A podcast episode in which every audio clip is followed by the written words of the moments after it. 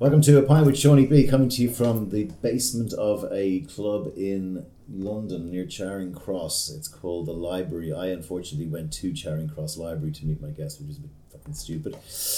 But I'm here today with a, a guy I don't know an awful lot about. Uh, he's been referred to me by a previous guest on the podcast. Uh, he is, by all accounts, a brilliant journalist who has been writing since he was in his teens, and he's recently opened uh, his own creative stroke ad agency type thing, which we're going to hear a little bit about. Welcoming to the podcast, Mic Wright. How are you, sir? Hello, I am all right. Yeah, I've been on a three-hour, fifty-minute National Express coach today, so I'm, So you're from sweaty Norwich. mess. Yeah, I am. Like your, like one of your previous guests, John Lynch, my Yeah. best, my best friend of since we were eleven. What But- can you tell me about Norwich that he already didn't? I, I just went straight to Delia Smith and uh, Norwich City Football Alan Partridge Alan is the one that people tend to Yeah. go to. When we were growing up there, it was really backward.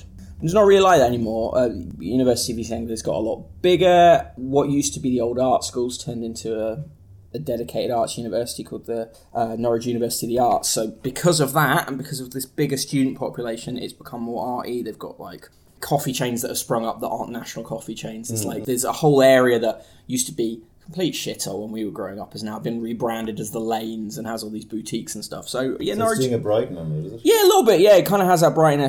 It's like it's Brighton, but not by the sea. The only trouble with Norfolk, to a certain extent, I mean, the national writing centre's just opening up there, and some writers of colour have been saying, "Why have you put it in Norwich, like one of the most ethnically homogenous places in the country?" And it's kind of true. Norwich is super white because there was no reason for immigrants to go there because the transport links are bad and there weren't a lot of jobs, which has led to it being a sometimes a kind of ignorant place. It's sort of better than when we were growing up there. You lived in Ireland for a bit. I lived in Ireland for eight years. How Uh. I loved it. I would move back there in a heartbeat. I feel like some ways Dublin is sort of my adopted hometown. It's better. I just liked it. You know, Dublin people will talk to you. Well, you know, it's a, it's a great place if you're a writer because it's steeped in all that sort of stuff. Then you kind of walk down the banks of the canal and you kind of, you know, I mean, it, it can be a bit waffly, but you know, I've, I've got a good habit of picking up a pub that becomes my local. So when I was in Dublin, there's in Rathmines, there's a pub called the Blackbird, and I would just Yeah, go yeah, there all the yeah. time and had a tab running. It was always good. It's good to find that, particularly when you're writing. Sometimes good not to be in the office or in your house. Were you uh, were you a, a smart kid when you were growing up? Were you always interested in English and writing, or when did that when did the sort of writing bug take hold? Because I know you started very early, right? Oh, I- I'm writing writing for money since I was 16, Yeah, and then I I really like writing all the time when I was like 11. Very smart kid, yeah, probably. But I, I think it took me till I went to university to realize how being smart has fewer practical uses in the real world than you're led to believe. yeah, I totally agree. It's, it's like I don't know. I was the first person in my family to go to university of any kind. what so was your family background? Um, my mom and dad were both in the navy, um, Oh, and then they were salesmen people. Did you have a supportive family? Like Yeah, my parents yeah. are really supportive. There's no there's no history of writing in my family at all. There's, there's no history of writing at Where all. did you like, come from? I don't know, man. I just like my mom read to me a lot when I was a kid, and I think that probably I had an English teacher who was really good, and she Mm. realized I was writing poems, and then she gave me Leonard Cohen's book Bird on a Wire, and then I kind of I used to finish my English work really quickly, and we were sat in class based on how much of a little bollocks you were. So I was allowed to sit at the back because I was a really well behaved kid. But mm, this sort of went off the boil later on. But so she let me write my own stuff when I'd finish my assignments, which I would finish really quickly because Yeah. it was just sort of found writing came easy. I got suspended from school for writing a, a seditious newspaper about the teachers when I was 14, which, um, funny enough, was the thing that stopped me getting bullied, really. Sort of 14, 15, stopped getting bullied after that. Because it's sort of like, oh, he's not. Satirical comedy. Yeah, yeah, like, but because I've been getting picked on so much, and, and there was like two or three teachers that were nice, like my history teacher, my English teacher, but the rest of them kind of didn't really like me and thought I, you know, I had a bit, like, I didn't have a bad attitude. I worked really hard, I got good grades, but like, I'm not good with authority. So, like, I had a biscuit coloured duffel coat, and you were meant to have a black duffel coat, and I was like, I'm gonna wear This this because my mum's bought me this. Yeah, but like, it, So did your publication only get one issue? it got like three issues, and then I got suspended. so it was underground. And Yeah, then yeah, it was like Salmon's What's Down. This it- the reason I did it was it was a it was a kind of howl of rage at the point that I was picked on constantly, and the, t- the most of the teachers did nothing about it. You'd complain, and they'd you were go, picked on by boys in your class. Or "Yeah, yeah, boys," and I was friends with girls mainly. And then by the time I was in sixth form, totally flips, of course, because all the like a lot of girls were my friends, and because of that, the lads are like, oh, Yeah, we can fair we play, you know. yeah. But yeah, it was, it was just like I got picked on because I, I cried easily and I was an emotional kid. I was quite intense. Not such an angry person anymore, but a lot of it goes through in the writing and stuff. It was the anger generated by bullying, basically. Yeah, I got a chip on my shoulder because of that, and also just I because don't think it's uh, unreasonable. yeah, maybe, but also I I, like I have a fierce sense of injustice, and also I just I really, really, really hate authority. but I just have a natural dislike for authority. It's funny. My dad went in the navy, but he was growing up in Taunton in the seventies. There were no jobs. He just thought, right, I'll go in the navy. He's naturally not disposed to authority, but he kind of got it together because the navy was the best option. But What happens in a world with no authority, though? Oh, I'm not saying I don't like any authority, but I like.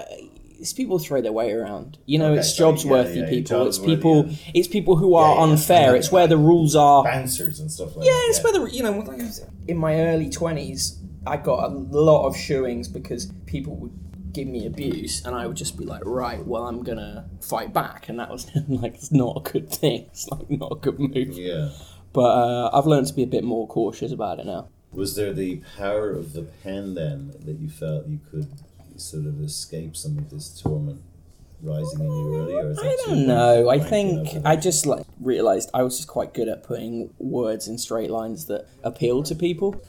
I've always been interested in journalism about writing about a uppity way of saying speaking truth to power or whatever. I I'm always interested in the underdog or, or the people who are being trying to speak up for that. And, and I think probably some of the problems with journalism sometimes is that people aren't very good at doing that, particularly in political journalism. It's all a bit chummy. Bit like that in music as well now, to be honest. I found that when I was a music journalist. I became a music journalist about 20 years too late, but you know, I say born too But late. you so- got you got out of school. Did you go to college? Or did Yeah, I went to university. writing? I went when you to- started writing at sixteen. What was that about?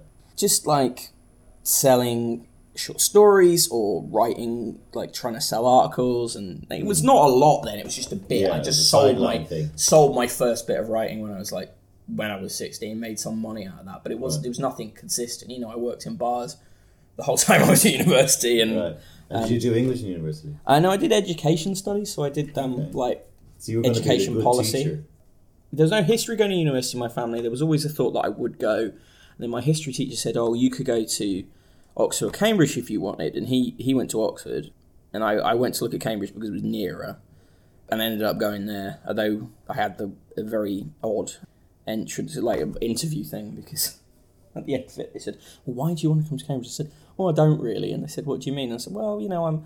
I've been outside and it's, it was all very kind of Hogwartsy, and even the, the college I went to, Homerton, is higher percentage of state school kids and stuff than most colleges. But I just thought, well, you're not going to let me in, so I'm not going to sort of beg. And then I, I found out years later when I graduated from the um, admissions tutor that that was kind of the question that like pushed me over the edge to come in because they were like, this kid's My first, interesting. I. I started working advertising when I was uh, 18, and I was up against people in a, in a course that was mainly post grads, and I was only just out of school. No way I Mm. was going to get this, and I was going off to Denmark to smoke spliffs, and I said that at the interview, and I Yeah. also said piss and fuck at the interview. yeah, yeah. Because I knew I was going to get it. And then they rang me and said, We're going to give it to you. And then again, a couple of years later, the guy, Murrah, who hired me, said, It's because you said piss and fuck. Yeah, Uh, sometimes is- they're looking for Well, something. I was just being myself. Yeah. And other people put, you know, you put on your your pitch facade. I suppose when you're trying to get a job, especially at that age, it's just you know it's see through, and I, you know you're nervous. I wasn't nervous because I didn't expect to get it as well and stuff Mm. like that. So I ended up not going to Denmark and not doing any spliffs until I was in my late forties. And uh, I've never been good with spliffs. They just make me sleepy. no, I decided not to do any drugs because I, I, I would like them probably too much. I mean, I'm Irish, I have the booze gene, and I Mm. smoke cigarettes, and I was starting work real young and a career real young, and I just thought, you know what, There's a, there was a lot of ecstasy around at the time and stuff like that, and I said I was not going to bother. I just got made- I, got turned off pilsing way before I was old enough to do pills because I remember. You remember this thing? Leah Betts was this girl in No. she's this girl in England who took one e and then just she died dead, right, yeah. and then it was like she was the thing that they said in drugs less in lessons at school all the time, and the pictures they like her parents consented to the pictures being put out of her in hospital, and it was so terrifying Yeah. that I was just like, I'm not doing I think, my my generation, my class got into that as well because it was almost like in Ireland, the drug problem gets to a point where it triggers an ad campaign that's vicious, and whatever kids are most susceptible in that little gap Yeah. don't because there wasn't a lot of drugs around in my uh, so my, my friends, but like, we, we knew that there was heroin and all over Yeah. Dublin, but we'd be scared straight off it, you know. I, I had an uncle who died recently. He was a smackhead as well, and so you know, or at least did a lot of heroin in his time. And my dad had always made a big point about that. But I think my thing with not doing drugs was I somehow realized a I'm very prone to depression, mm. and this is kind of like this message in the rock that goes down all the one side of my family. It's like Right. you know, like Brighton Rock. It just says depression right the way through. And when you go back, I'm sort of the first person that's kind of accepted it as a thing that's a thing because other people in my family, when you go back through generations, they'll say, "Oh, well, she used to take to her bed or whatever," Yeah, but like nobody gave yeah, it a, yeah. a name. Well, didn't really have a name then. Black dog. Yeah, the black dog. Uh, do you mind talking about your depression, or do you not like to, or I've written about it loads. I talk about it. Yeah, I, the best thing I've written about it is a thing that's on Medium about. We talk about it being like a tightrope, and also just this notion of like once you've been in the hole, you're aware that the hole is there. The best approach to mental health that I've found for myself is some mindfulness, meditation, stuff like that. I think you should take pills if they work for you. Definitely. Uh, I did never really work for me. Plus, the trouble with being a writer is you need some emotional um, difference. Yeah. Um, so, uh, or at least for me, it didn't work. uh, Like it, uh, medication was very dulling. Yeah. yeah, yeah. but I don't know. I'm kind of My girlfriend has got very, serious depression as well, and she she's also a believer in, in talking about it. The Irish approach was have a cup of tea, it'll be grand, you know, which is the wrong thing. But this idea of falling into the hole, one of the things we're working on is that once you fall in, you do know then that you will come out of it because the earliest parts when you get so freaked out that you won't come out of it, Mm. knowing that there will be a brighter day in two days' time, or maybe three, or maybe one, Mm. uh, and how to manage through that time uh, is, is one of the things we're working on, and I was Also- interested to get some tips from you. Being able to speak to other people who've been in that position is good. I always quote there's a brilliant bit in the West Wing where Josh has had this post traumatic stress thing, and mm. Leo comes to him and, and he's been hiding it, and they find out. And then Leo tells him the story. He goes, You know, man falls in a hole, he doesn't know how he's going to get out. And a, a doctor comes along and he goes, Hey, doc, I'm in this hole, can you help me out? The doctor throws a prescription down. The lawyer comes along and says, Well, how much money have you got? I'll help you if you tell me. Yeah. And then finally his friend comes along and the friend jumps in the hole and he goes, Joe, what are you doing? Why have you jumped in the hole? He says, Oh, I've been down here before. I know the way out. Ah, and it's like, That's great. yeah, I think talking to other people, finding ways around it, is like finding a personal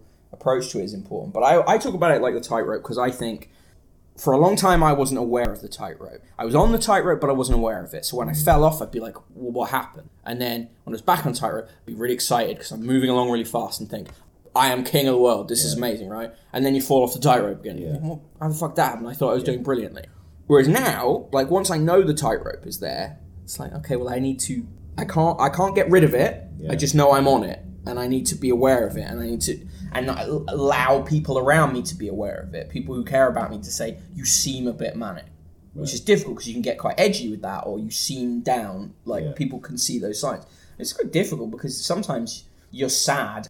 You're not depressed. You're just sad. Something stuff's happened, and you're justifiably sad it can be frustrating if people know that you've had depression in the past because they'll say to you, "Oh, I think," and then you sometimes feel like, "Well, don't define me by that." Yeah. so that can be tricky. My cat died. Yeah, yeah, That's- like or like I'm kind of bummed out at the moment because I am skint and like there's a few things that are going to come through that will help out, but I'm like skint. I feel down, but I don't feel down. I'm not depressed. When I was depressed, you don't feel the worst kind of depression. The point that I think pushes people really to the edge, in, in my opinion, is this sense of not feeling anything Yeah. like the the absence of feeling is the worst part Yeah. where you just feel something good happens but you're not Someone, you don't someone care. said to me close to me said once that it was like the television set when it's just snow Mm. in her brain, that's exactly that's Um, exactly right and she gets up in on herself because she she doesn't feel that's a good enough excuse to be down. You know what I Mm. mean? That, that, yeah. So i had a very good friend who died when she was 28 my friend lucy i've written about her as well she's an incredible person but she she had um this condition eb which is if you get hurt you don't really heal heard of it. so she looked covered in bruises. well she looked like in her eight like a little old lady in her 80s wh- by the time of her mid 20s Yeah, yeah. partly because she chose to move away from home her brother is still alive and he didn't choose to move away from home so it was easier It's because genetic. He has it too. yeah yeah Right, yeah okay. which is uh, an interesting choice on a parent's side but they're catholic and they have another daughter who doesn't have eb but lucy's a really amazing person and always wanted to be a journalist was a really good writer and whenever i was in london i'd go and see her and we'd hang out and i'd stay at her house and stuff and I remember talking to her about depression. So I said, you know, I feel shit about it, Luce, because you she was in constant pain all the time. She had to crack lollies and all this mm. kind of stuff. Euphemistic way of calling them, but you know. So and I just say, well, you know, it seems very self indulgent of me to say to you, I feel like shit because you are lit- you live in a in you know. She's what said to me once that pain for her was like like a radio that's being slightly out of tune. The pain was always like that static in the background. But her thing, and it helped me quite a lot. Was she was like, well, you, but you, this is a pain that you are suffering. It's not a good thing to look and say, oh, there are people in the world that have it worse off. No, Because mental pain is, you know, fully valid. Yeah. yeah, the tricky part I had was I couldn't write. When, when I've been at my most depressed, haven't been able to write, I define myself by being able to write. So if I can't write, what am I? And I used to say that I went to therapy when I was in Dublin, and I used to say that to the therapist quite a lot. And she would go, "Well, I don't understand." She didn't. She never really understood that. She go, "Well, like you're good at other things." I'm like, "Yeah, but that's what I am." Yeah. So well, you're not defined by your job, but being a writer is not sort of is a job, and it's not a job. I get it. It's a you know it goes beyond that. Like stuff I do in this agency I've started, that's a job. Yeah, yeah. But writing is not. Yeah, my girlfriend's the same thing. I know she's an exceptional writer, but Mm. sometimes she just sit there for hours staring and, and she can't move. Yeah. And then sometimes she will just go bang Yeah. and piss out the most amazing stuff in like less than half But an hour. that's a bit of the curse, see, because if, if you have got the natural ability to do it easy, when it doesn't come, it's really tough. Yeah. Whereas some people I know who've worked harder at it, and weren't naturals necessarily, but have learned to be good. It's sort of you've got processes. I never planned essays when I was a kid. I just Yeah. wrote them. Wrote them, yeah, yeah. And then I have to pretend I planned them because the teachers required you to plan them. So, you know, it's So yeah. how, how did you get on in Cambridge? Did you hate it? It was good, but I went to I went to a college that was pretty working class. Was about Okay. ninety percent women on in my first year. It balanced out for men a bit as a couple of years went on. I didn't mind the posh bits of it. I mean, the fir- my first week there, I was in the middle of town, and some very posh guy said to me, "What school did you go to?" And I said, and he went, "He went, oh no, I meant like, is that a school?" Because he meant like Winchester, Yeah, Eton, yeah, Harrow, yeah. Stowe, like you know. He, But- he, he said with marbles rolling around in his nose. Yeah, exactly. But no, I don't mind it. And like, there's as many nice posh people as there are. Like, you know, but some of it was difficult from that respect. And you know, I had a girlfriend at one point who could never understand why I didn't want to go out for dinner with them all the time, and because I literally don't, I don't have The money. the bunts to do that. Yeah, yeah, you know. I, I need to go and work. Yeah, you know? yeah. But no, I, I liked it. So journalism wise, I came out of university. The misnomer about Cambridge is, or Oxford or any of these elite universities is that oh you'll do amazing when you come out because whatever. You, it's sort it can be true depending on what you're doing, but for people who do really well in journalism stuff, a lot of them do well because they've got parental money behind them to afford them to go Yeah. and do the high profile jobs for free. So I couldn't do that. I Didn't have any money. So I went and worked for Pensions World magazine, which is based down in Croydon, because they offered me a proper wage so I could afford to rent somewhere and stuff. But pretty quickly, I was there for 14 months, learned my craft, learned how to do editing marks and all this kind of stuff that nobody does anymore anyway, but mm. back then. And then a job came up on Stuff magazine. It was 2007. The new iPhone was, was launching. Tech journalism was on a upswing.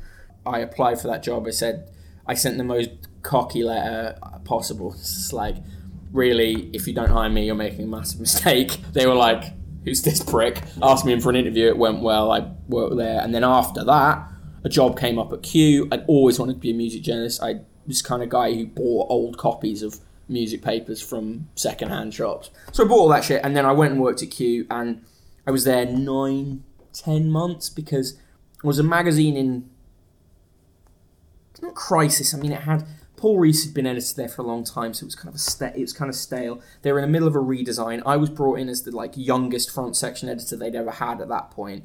First thing that happened on the first day was basically made clear to me that one of the other section editors thought I was complete. What the fuck was I even doing there? And I later found What out. age were you? I was 23, but the thing is, other people who'd come in to interview for the job had come in with this ex- a lot more experience in the music press, but kind of arrogant about it. Whereas I came in with like a flat plan, which I know people listening don't know what that is. Basically, you plan out every page of the magazine, you do little squares, and Yeah.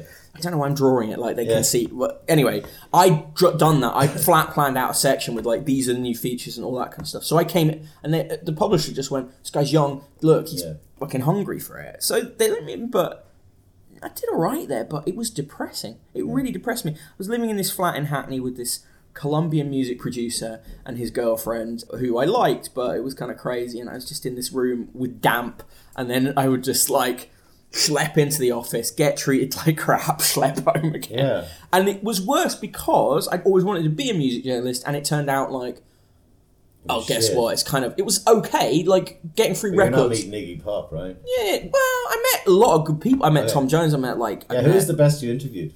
I didn't I didn't get to interview many people because I was the Editor. editor Right. of the section. But like the Q Awards is amazing. Like they go to a little pub afterwards and like everyone's in there. McCartney could be there Yeah, or like members of the Stones. Yeah. It's crazy. And like some of that was great. I really like the comedian Josie Long, and I managed to get her to present an award at the Q Awards and stuff. So it, it was good stuff. Met some rappers I like. It was good, but it wasn't good enough to make it. But I And- mean, interesting the amount of people who do that every fucking day for 30, 40 years. yeah, You know? And Yeah, you know, so I bounced out of there go after like, nine like, I'm skinned now.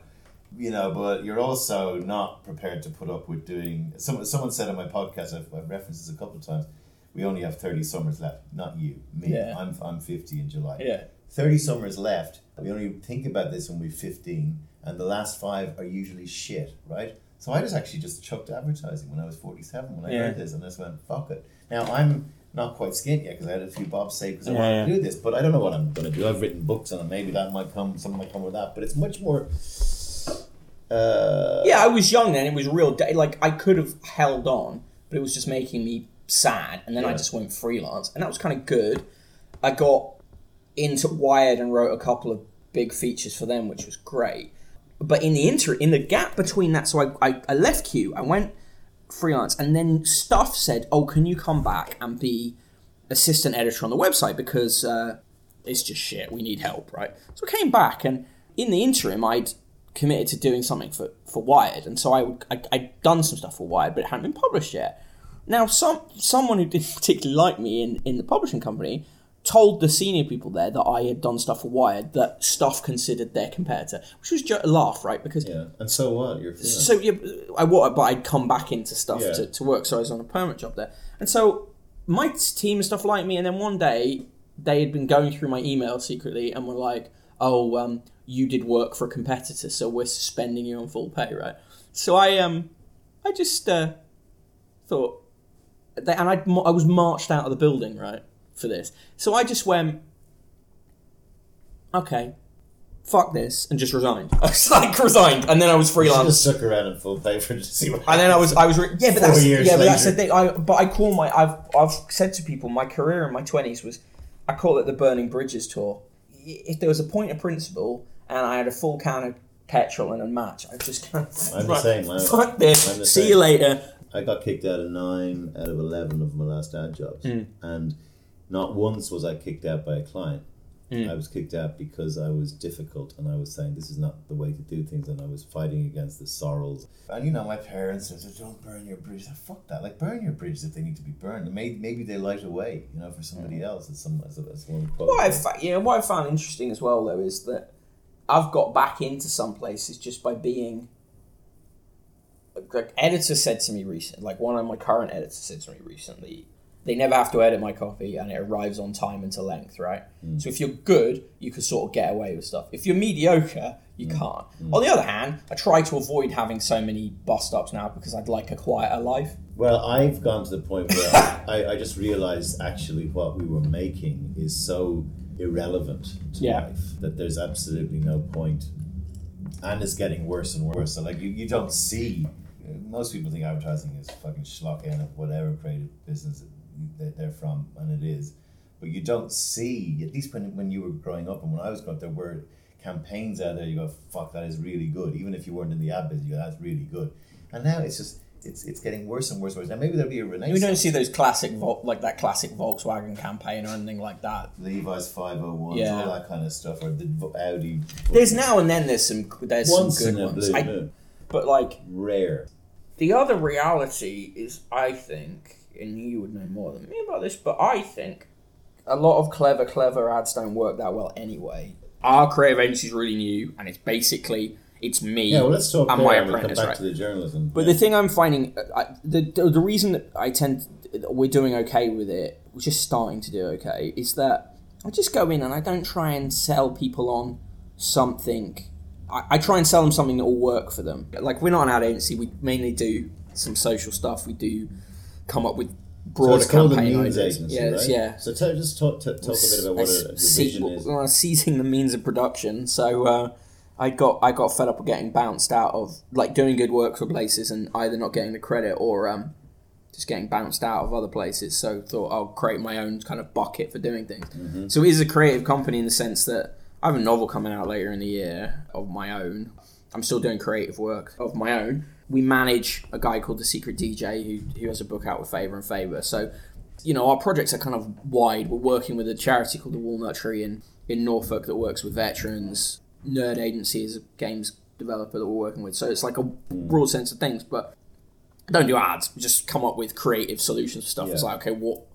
Sometimes just write blog posts for people, ghostwrite things, ghostwrite them for politicians and mm-hmm. comedians, all sorts of stuff. I get sent proposals that people I know have been sent by other agencies, and they're like 50 pages, and they're like all this guff, right? My, I've never written a proposal that's more than four pages, and I just go, here's your problem, Yeah. here's like three ways we could solve it, here's how much it would cost. Yeah. Do you want that? And it's this thing with ads. I just look at ads. And, and do you know who, who does brilliant ads? It's like Aldi does brilliant ads. That thing of like, I like these ones, but I also like these. Mm. Yeah. That's brilliant. Like most people in advertising go, oh well, Yeah. it's like No, I mean, there's the, the problem is, as a school of thought in advertising, the more you complicate things, the more money you can charge a client. yeah, The more pages you have, the more money you can charge your client, and the more like your competitors you make your clients advertising, the less fired you're going to ever be. Mm. Whereas the answer, actually, for all those three things, should be the opposite. No. You know, you should be making braver work that doesn't look like your competitors, that stands out from your competitors. Might not always work. You need to be producing your stuff quickly and not taking huge amounts of time and pages to do it. Hmm. And so, yeah, I mean, the, the ad industry is probably at its lowest ebb that, it, that it's ever been right now because actually what's gone is all of the few and far between people who had genuine ability to make magic. And, Right there. and there and there were there were those people and they're just not they're just dying. there's one image, and it had been around years, obviously, because it was from the original punk era. But you know that cover of Sniffing Glue, right? It's Mark Perry's fanzine he made before he was in alternative TV, and it, it's this cover of Sniffing Glue magazine. It says, "Here are three chords, now form a band." Right. So when I think about a lot of industries, like uh, the music industry, then was overcomplicating itself both as an industry, but also in music. Like prog is like advertising now is like prog. Fucking keyboard solos everywhere. And it's the same thing in journalism. It's just like, oh, we have a certain way of doing things, we do it this way. I keep trying to think of like, okay, let's take it back. I've got three chords. I've got three colors. What can I do with three colors? Yeah. What can I like? What is the what is the basic units of stuff that I can do Yeah. to make this? I think we're in the greatest, like one of the greatest times ever for creating art. Because frankly, if you want to be a musician now, you can do it. People don't like it because you I can't radio be. show, Yeah, yeah. You can't be a giant rock star necessarily mm. as easy now. But you could be a working musician who makes good money now if you create good things and put it on the internet. Same thing with journalism. I don't think journalism is dead. I just think it's it's not sustainable in massive offices anymore. I mean, we used to do the same with advertising in Ireland, particularly because there's no there were there are huge budgets to do television. But I see, don't rule out television. Just lock off the camera. Yeah. You know, have a camera in a fucking room and lock it off, and don't you can't move the camera, but you can still put an ad in there. Like fucking and that, that sometimes that those little restraints suddenly opens up a medium. You just to have a frame and you can have Yes. things come in and out of that frame. Like and somebody and it opens a medium up to maybe a small advertiser that wouldn't normally be able to think of even television because Mm. everyone automatically goes to it's going to be 150 grand to make it. And today we can make TV commercials with the two phones that are sitting on this desk. Yeah, the trouble is it, the entrenched interests in these things make it really difficult. It's the same. I was just talking briefly before we started recording, and it was like I was just thinking about this is complete sort of tangent, but it sort of makes sense. It's like I think a lot about the lobby system of, of political journalism in the UK, which is like you know, there are lobby journalists who are, are Well, accredited describe what they are lobby journalists. so yeah, they're accredited from from publications, and they the lobby journalists get the daily briefings from the prime minister's official spokesman, and they are they have offices in Westminster, and they it's very very cozy cozy, They're right? meant to behave a certain way. Yeah, but it's you know, and they get access, and a lot of a lot of journalism is about access, whether it's music journalism, sports journalism is really bad for that now. John Motson was just on Desert Island Discs, and it was really interesting. He was talking about the interviews he did with like Brian Clough, for instance. He could get at Brian Clough, Yeah. right, and, and and it was quite back and forth. Yeah. Now, watch most football interviews, and they'll go. Jose, brilliantly played today. Well, because we have very, really good players, we play well. We uh, my team does quite good. Yeah, I you, you, you, you, know you're not gonna fight s- hard. Yeah. they don't fight hard. We, we win. You, you're One not going to say. You're not going to say. Well, Jose, you said this the other day, right? And that was horseshit. What have you got to say about that? Because if you do, you know, Curiously, Jose is the one guy that might actually. yeah, but Matt, but but if you off. did that, there's a there's like 50 Man United press officers Yeah. who'll go, "You're fucking out, mate. Yeah. See you later." They'll tell your organisation, Yeah. "We don't want to see that reporter again." And if you're any newspaper, So you can't it- afford it- not to work not with Man United. Public relations. yeah, yeah, yeah. You know, basically. people use that Orwell quote a lot. They say, you know, journalism is printing things. People in power don't want want to see everything else as public relations. It's sort of it's kind of true, but So where do you so like stray into this? We're, we're organically straying into all the right bounced places, all yeah, around Yeah, here. but like this, so the political journalists feel that we started. there are still some brilliant ones, by the way. Yeah. totally. But we started talking about this and you know the, the health of newspapers. I remember when I was living in New York, somebody said to me, "Well, you know, if, if ever the because I was there at the real fucking decline. I mean, I think it's sort of flatlined a little bit now to the extent where it's not hemorrhaging anymore in a lot of newspapers. well, Trump's been quite ones. good for that. Yes, it Oddly, is, but- especially for the New York Times, the failing New York Times. Yeah. But someone said to me, like, you know, that if, if anything happened with the New York Times, there'd be a thousand mainly Jewish people who would just go, this paper will not die. We will we will put money into it. Yeah. You know, people like Bloomberg and whatnot will will make it happen. Yeah. And it will not die. And I still see, you know, I had a funny incident where my, my friend from Sarajevo, I'm a godfather to his son, and he mm. just his dad reads the Irish Times on an iPad Yeah. every day. And when he came to Ireland, he saw the Irish Times newspaper. You know, what's that? Mm. And he's only 10. He's going, Yeah. what the hell is that? Right? Yeah. He just couldn't. Why would they print this? Yeah. This is gone tomorrow. You know, Yeah. he, the whole concept of a newspaper was. It's like that joke about some, some like a kid seeing a floppy disk and going, "Why has someone 3D printed the save button?" You know, it's like Exactly, exactly. But like, so, so give me your kind of top line on where queer journalism. Sorry, big question, but Well, like, look, I don't think it's going anywhere. I think new business models are are forming. Reader supported is a good thing if you can get people to do that. Like the notion is, oh, you'll never get people to pay, and I don't think that's true. no. Oddly enough, there's a generation growing up who've been used to watching YouTubers for free, but paying for things that those YouTubers do. So the present and future of journalism is about making things that people see see value in and getting enough of those people to pay for it hmm. to balance out all the other people who don't pay for it. And the other thing I think is smaller organizations working together. The Guardian has broken a lot of stuff around Cambridge Analytica and around Arron Banks, the UKIP funder and, and Vote Leave funder and stuff like this. But they've also been working with some smaller outfits, investigative outfits, like the in- investigative journalists being backed. Like there are ways of doing it, and we've still got to push further. If micro payments could be made to work in an effective way, that would be really good.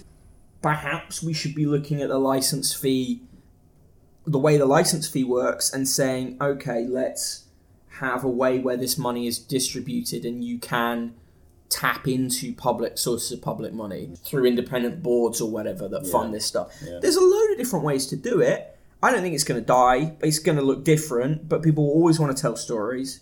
There will always be need for journalists. It's just same thing as the music industry. You can't now think I am going to get paid tons and tons of money and get to sit in a big office and have a big desk. Hmm. Like the people who are really upset about the changes in journalism are the big desk people who've really like live, being in big glass offices. And we just can't. That's not really sustainable anymore. If the Guardian hadn't wasted so much money on printing presses, which were a folly, and a building that they didn't need. They would be financially a lot better off Yeah. because they sold Auto Trader and had millions and millions and millions of pounds, and they pissed it away on stupid things. I mean, I could see a time when the newspaper will print one paper a week. On a Yeah, a lot of places have done that. and then you you just move people. Like you know, the Irish Times is a very very good newspaper. You probably read it when you were over there. Yeah, I did. Yeah, I Um, did. Yeah, and you know you it has that- its flaws, but It. Well, I mean, politically, you know, opinion wise, sometimes it's a bit right wing, but you know, but it is. It has got some great journalists in there. But if they had suddenly said, okay, we're going to have Monday and Thursday is going to be online only, Hmm. and then that'll be Wednesday, and then you know, before you know it, there's just. Um, but then really focus on that end of week. if you made it a lot, if you made it a, a luxury product and you made it, it, it can't be about news. It has to be about analysis. I'm not talking about Like opinion. Opinion's great. Opinions Yeah. is opinion is fun, yeah. and you need opinion because opinion uh, opinion is your fireworks, and you need some fireworks. But yeah, if you did that, it would work very well. I have a question for you. This is taking us on a slightly different tangent, but you were talking again before we started about the fact that you lived out of Ireland for a long time. You, 21 years. so I was, I started, I lived in Ireland on and off from 2010 to 2017, roughly. So I was around for the for marriage ref, thinking Marriage about ref, right, yeah, and yeah. then now Abortion. the uh, repeal the eight. Yeah. Like, does it feel very different to you? Because it feels to me like it's a country shaking off the dust.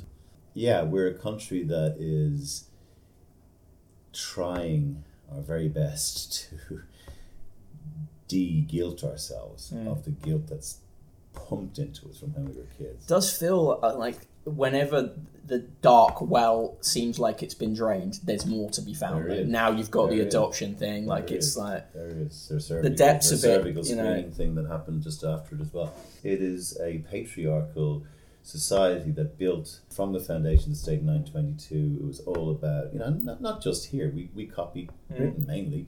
This really awful treatment of women going back, and it's it's religion. There was really awful treatment of little boys by the Yeah. priest. There was really awful treatment of Well, my, my, my ex mother in law told a story to me once about like a priest coming. She thought he was coming up to the window of her car to ask her for directions, and he just said some really disgusting sexual stuff to her. And it's Yeah. like, my God, Yeah. you know, like you're in the priest garb. Like, what are you doing? You know, and the thing that I found really interesting, and it, and it's fed into this thing of seeing how ignorant the British press is around the Irish border question. and oh all yeah, these things. that's. Is that when I like when I was a kid, like I loved Father Ted, right? Just loved it because it was Yeah, on yeah. telly and it was funny, and it, like Red Yeah, Dougal was yeah. funny or whatever. But then when I moved to Ireland, and after living there for two or three years, it was like suddenly, like I'd like Roddy Doyle and I'd read Ulysses at university, but then I spent a lot of time on the north side, right? Suddenly read Ulysses again and went, oh, this clicks in, it makes sense. So you Right. stand in those markets on the north side. I can't get my head. Yeah, into but if, Ulysses. if you stand in those markets on the north Yeah. side, right, listen to people that north,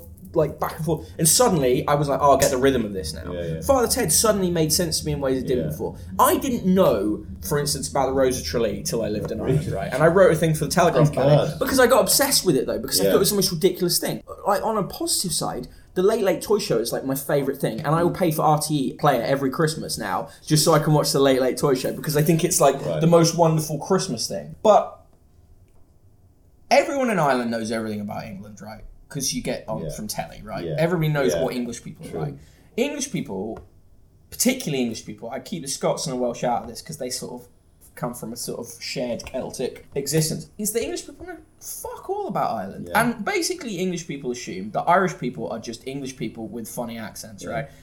The layers of slang, the kind of something like the Rubber Bandits can only exist Yeah. from Ireland because it's like this kind of radical punchback against a, a repressive culture. Yeah. Uh, That's you the know. reason, though. I mean, the, the, the reason is that so many picked up the gun to fight Britain, England, and, and many picked up the pen. So, you know, Yeah. what, what I say is you don't see the same caliber or quality or depth, strength and depth of writers in Scotland. And we are very like the Scots. You know, they have Robbie Burns and Billy Connolly and a few others. Irvine I mean, Welsh. there's lots more. But Yeah. I mean, in the World Cup of writing, we will knock Scotland out in the first or well, in the round. World Cup of culture, Ireland punches so Yeah, beyond its yeah. weight. It is in, it's in, but so it's much insane. of it was against was using playwriting using poetry using comedy using music to foment culture against a common enemy against britain getting it out you know the irony And- of this whole fucking yeah, thing is we might get the united state. ireland we're, we're almost like going no we can't get it this way we can't get,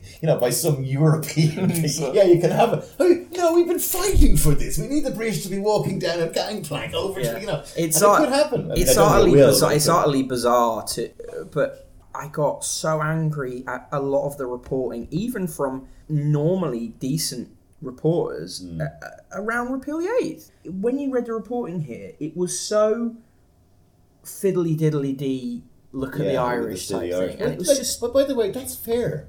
yeah, in a way, in a, in a way, but it was kind of it's just badly written Yeah. because It's fundamentally, yeah, there, there are British political reporters who honestly don't understand and have never bothered to look into well, where do Fianna Fáil and Fine Gael come Yeah. from? Like, what is like go back to the. Civil War or Yeah, whatever, yeah, do yeah. the roots, like understand No, no, they don't that. I, They Irish should be merged. They should have merged years ago. in my and it's- opinion, well, they should, but but th- this notion of like Irish politics as a kind of analog to ours because what mm. was easy to do around when Bertie was around was you look him and Brian Cowen and go, well, Bertie's the Blair and Cowen's the Yeah. the Brown, and you can't do that because it doesn't work. But I Like have a theory that the British, when I was growing up, the British parliamentary parties of the 80s, Thatcher governments, that they were very formidable, very smart people. They were kind of dangerous. They were like Judge, like Norman Tebbit, Judge Dredd, all these kind of Yeah. guys. And they were also a bit fucking sleazy because they were always getting caught with their pants down, getting whipped by prostitutes. It was all very weird. Ours were all stupid, failed businessmen with the comb overs and the bacon face who did nothing. Our new politicians that are coming out, I'm really, I get goosebumps by because it's not just Varadkar, it's in his cabinet, not just in Fine Gael. Josepha Madigan, there's even, Mm. even Sinn Féin is starting to look like it could fucking do something in government with, with Mary Lou McDonald. But we've, we've now got a confidence in our politics and in our politicians. I look at England and we're going, what the fuck is going Yeah, on? sure. I have a huge problem with Varadkar though because that was another one in the reporting that did my head in a bit because you mm. go, "Oh, Ireland's first gay Taoiseach, Yeah. great step in many ways." The guy had just spent the past couple of years doing horrible things Yeah, to benefit right. claimants. You're He's not. He's no. He, No, but so what's he's not a good man yourself, Leo. You know. No, but you what's, know. ha- what's happening with him is is he's he was minister for health. He's now Taoiseach, and he's got to listen to the to, to the, the, the what I- my joke was. He said I was away. I was away. I left in '96. When I come back in 2016 late, the same five problems that were problems. Major social issues, need Yeah. for education reform, need for health reform, people waiting on trolleys, Homelessness. 10,000 people homeless, inaction from government, Mm. or any action they do, they fuck it up and it costs the country even triple what they did. the- They're all in play today, and Mm-hmm. this guy is starting to change. He's, he's a very right wing kind of. Doesn't do poor people very well. in- You know, doesn't look after the social side of things. He's no man of the people. He's no man of the people. He's working that. He's Yeah. working that. But we're all kind of a bit proud of him because he's doing. Yeah, he's doing okay. He's he's, he's, he's boxing away, but he, he's also young. And, Yeah. and, he- and yes, he is gay. And yes, he is a migrant. But anything can come after him. That's the great thing. It is a bri I would love to be an Irish citizen. I was in I was in Ireland long enough that I could have done it. I might go back and do it again because um I love I love a republic.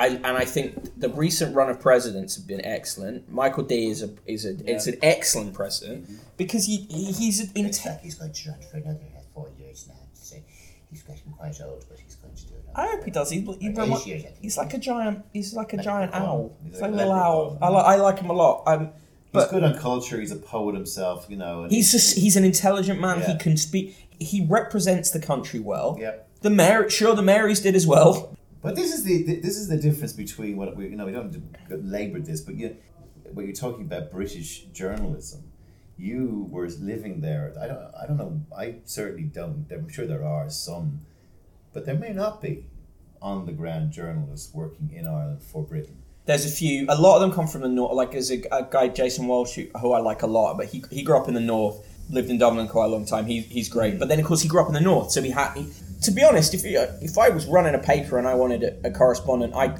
I'd get someone from the north to be reported, like because someone from the north will get you will understand the north view and they can understand the republic Yeah, view. yeah, yeah, yeah. But like, to look at the republic and not get that it's a, it's this int- and also like the thing I didn't get like there's so many things I didn't get till I lived in Ireland, but like the differences between the counties and the way people think of themselves as a Mayo man or like what yeah, that's it's it's language accent. yeah one of the most beautiful things I thought was uh, was uh, all Ireland final day and just watching all the, the fans from two different te- teams and then not needing to be policing to No, keep them no, separate. no. It's a good day. Yeah. People are gonna get, have the crack, talk shit at each other, but there's not vi- there's no, violence never, in it. never, you know. What? Where do you stand on Brexit?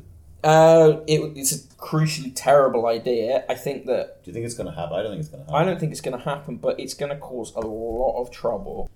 It's insane to me how bad the Remain campaign was. They shouldn't have lost. There clearly was shenanigans going on on the Leave side, which is horrendous. I knew it was going to happen because I grew up in a non-London part of the country and had spent my time Yeah. and, and was watching from outside the country. I flew over to vote to stay in, Yeah. but I had grown up outside outside London, and I knew it was going to happen. And the political journalists who didn't know it was going to happen hadn't spent enough time. They, of course, they went out and talk in places, but they don't talk enough, and they, Yeah, yeah, yeah. they kind of.